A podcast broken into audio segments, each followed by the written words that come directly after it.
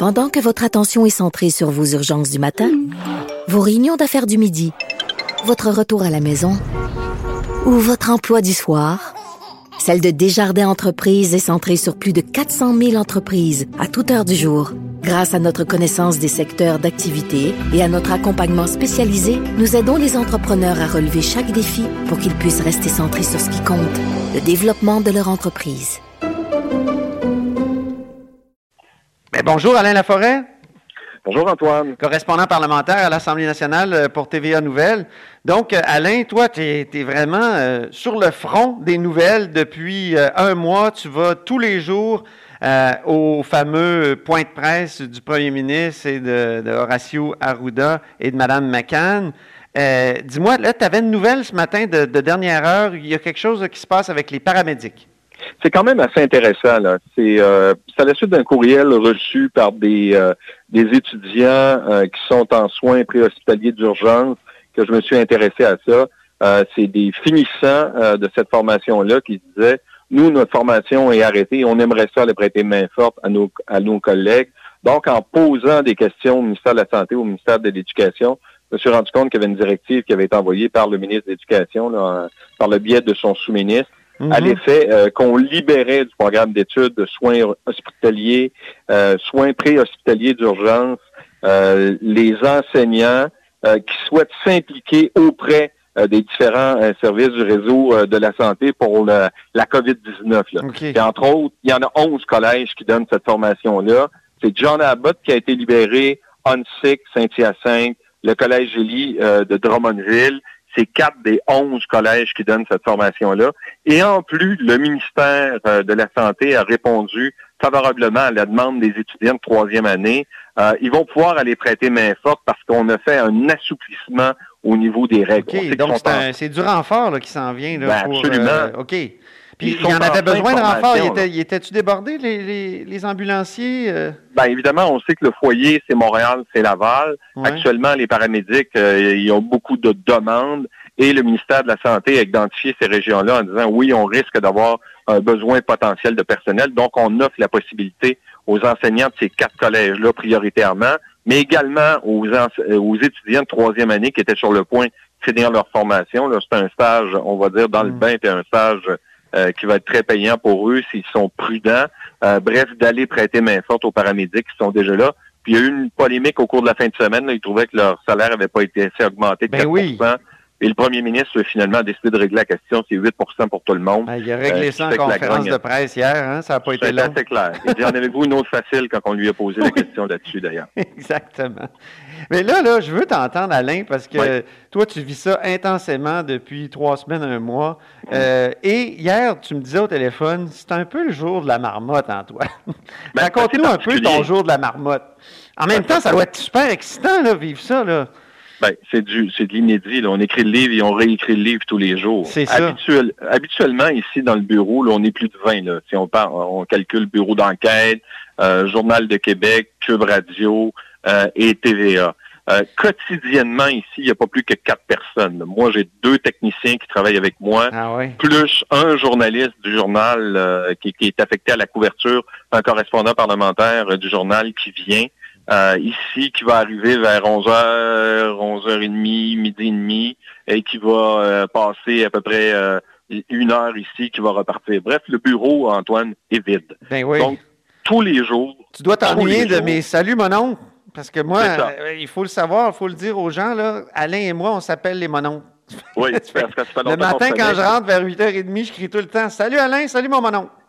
Et euh, ça, ça date de l'époque de Michel Hébert, les mononcles de l'information. Bref, lorsque je... La levée, là, c'est toujours la même chose. 5h30, 6h moins quart, tu te lèves, tu déjeunes, euh, lis les journaux, tu t'en viens ici, tu arrives à 8h30. Le matin, tu fais 2, 3, 4, 5 appels, tu essaies de grabouiller de l'information. Euh, c'est très difficile. Le gouvernement, actuellement, concentre ses annonces, concentre ses informations pour 13 euh, heures pour le point de presse du premier ministre, ah où il est euh, à 99% du temps accompagné de Daniel McCann, ministre de la Santé, et Horacio Arruda, directeur national de la santé publique pour le Québec. Donc, on arrive là. Donc, c'est assez... ça, c'est des appels téléphoniques. Là, on se prépare, on essaie de voir. au-dessus, comme l'histoire des paramédics, on travaille un peu en sourdine. 11h15. toujours à tous les jours, toujours la même chose. Euh, conférence de presse du premier ministre euh, canadien Justin Trudeau. On écoute le point de presse. 11h25, 11h30, 11h35, va chercher le petit sandwich. Et là, on dîne.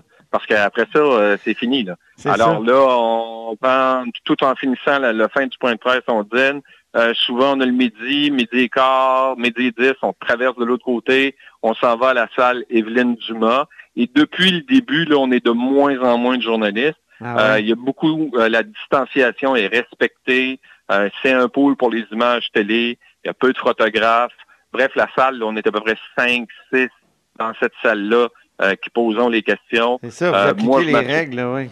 Absolument, parce qu'on ne veut pas que cette salle-là soit fermée par le gouvernement en disant qu'il y a trop de risques. Euh, on s'assoit, en tout cas moi personnellement et la plupart de mes collègues, on s'assoit toujours à la même place. On arrive pas mal toujours dans le même ordre. Moi, je suis le premier. Euh, le deuxième, c'est Louis Lacroix de Cogeco. Louis va arriver en premier, j'arrive en deuxième. Mm. Et euh, Marc-André Gagnon, qui fait un travail extraordinaire, qui est le président de la tribune, arrive aussi. Euh, il n'y a pas de... C'est le président, celui qui préside, qui est un membre de la tribune de la presse, qui va choisir l'ordre des questions. Donc, c'est-à-dire, il n'y a, plus de dire, tu lèves ta main, c'est toi qui poses le premier. Euh, c'est Marc-André qui établit chaque jour, euh, la presse va commencer, le devoir va commencer, la presse canadienne va commencer, peu importe. Euh, ça dure à peu près 45 minutes. Ensuite de ça, nos collègues anglophones vont se mettre à poser des questions. À partir du moment où les collègues anglophones commencent à poser des questions, il est environ 13h45, 13h50. Moi, je me lève, je peux pas rester. Mmh. je traverse à la course. Et là, je m'en viens de l'autre côté. Puis là, c'est toujours le même rituel. J'ai oublié le petit rituel du matin. Lorsqu'on arrive, c'est nettoyage de la surface. Ah oui. Alors là, ben ça, prend 10 minutes. Tu te laves les mains aussi, comme je te connais, tu dois être propre. Ah, mon Dieu, les mains sont tellement fendues. J'ai jamais eu les mains fendues comme ça. euh, et là, on lave les mains à peu près 6-7 fois par jour.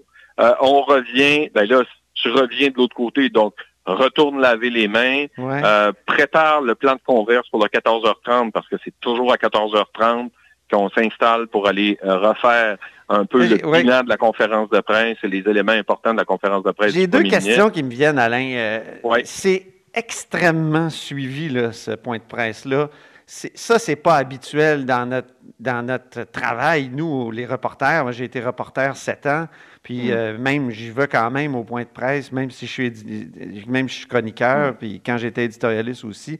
Mais là, c'est suivi, là. Puis, on, scrute même, les gens qui écoutent, scrutent votre travail à vous. Ça, c'est un changement par rapport à, l'habitude du, travail de reporter. On vit une amplification de ce qui se passe dans les campagnes électorales parce que dans les campagnes électorales, les militants vont suivre le point de presse. souvent, s'ils trouvent les questions un peu rudes, vont nous envoyer des messages euh, quelquefois pas très amicaux.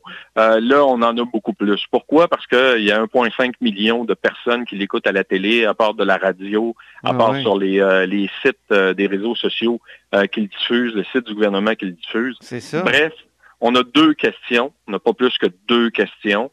chaque journaliste a deux questions chaque jour. Puis ce qu'on veut, c'est essayer d'avoir de l'information ou creuser un peu l'information qui est donnée. Ben oui. Et euh, le premier ministre, souvent, il va dire des choses, ou euh, le directeur de la santé publique va dire des choses, ou la ministre de la Santé va dire des choses. des fois, on est en surface parce qu'ils veulent pas prendre trop de temps. Donc, l'objectif, c'est d'essayer de renseigner davantage la population ou d'aller trouver. Il faut dire qu'on est inondé là, de courriels venant d'à peu près plein de gens qui nous, qui nous suscitent des interrogations, qui se questionnent, qui s'inquiètent. Donc, il faut se faire le relais et aller poser cette question-là. Le mhm. problème avec certaines personnes, la plupart, moi, je dois, dire, la majorité des jeunes nous envoient des courriels d'encouragement et nous remercient pour le travail qu'ils font. Mais il y en a certains qui ne comprennent pas, qui écoutent le point de presse, qui se fient aux deux questions et qui n'écoutent pas le produit fini pour savoir comment on va sortir la nouvelle. Parce que souvent, ce qu'on veut, c'est aller si, chercher la nouvelle, la juste au cuisinier dans sa cuisine. Des fois, ça... Voilà. On va voir le plat fini, peut-être que ça va goûter meilleur. Euh, ça, va peut-être être pas bon si t'aimes pas ça, mais en principe, ça devrait goûter meilleur. Ce qui compte, c'est de voir le résultat final. Ben Alors ça, c'est un peu difficile. Il y en a, euh, ça, on le vit dans notre carrière. Moi, ça fait plus de 30 ans que je fais ça, du monde qui, qui aime pas ce que je fais, ben, si tu veux que je fasse. S'ils n'aiment pas ça, ils n'aiment pas ça. C'est le problème, c'est pas le mien. Moi, tant que, que la majorité des gens, quand tu as 50% des gens qui apprécient ton travail, je pense que c'est déjà pas mal. Et il faut dire que le gouvernement Legault bénéficie actuellement d'une cote de popularité immense. Euh, et euh, évidemment, à ce moment-là, lorsque tu as une cote de popularité immense, la critique devient plus difficile. Il faut jamais oublier qu'un journaliste reste un journaliste. Et comme les oppositions ne sont plus là et sont, euh, sont présentes sur les réseaux sociaux, participent aux conférences du premier ministre parce que le premier ministre les informe deux fois par semaine, là, mettre de mémoire, où il, va avoir des appels téléphoniques pour prendre le pouls, puis prendre leurs idées. Euh, ils sont quand même pas là tous les jours pour poser des questions.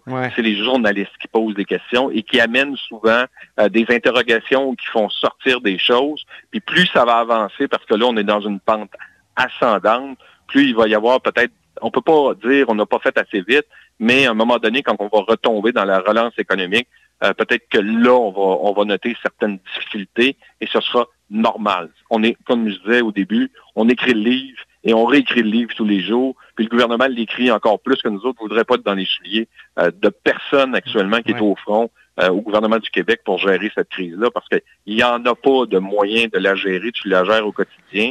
tu regardes juste au niveau de l'équipement, parce que moi, ça m'a reproché de poser les questions souvent sur l'équipement. Mais si vous étiez au front, dans un centre hospitalier, pas équipé, avec quelqu'un malade, qui peut vous rendre malade, qui peut faire en sorte que vous allez donner la maladie à un de vos proches qui peut en mourir. Peut-être que vous auriez aimé ça qu'un journaliste pose des questions sur l'équipement. Il faut arrêter de regarder le petit bout de son nez, il faut regarder pour l'ensemble de la collectivité.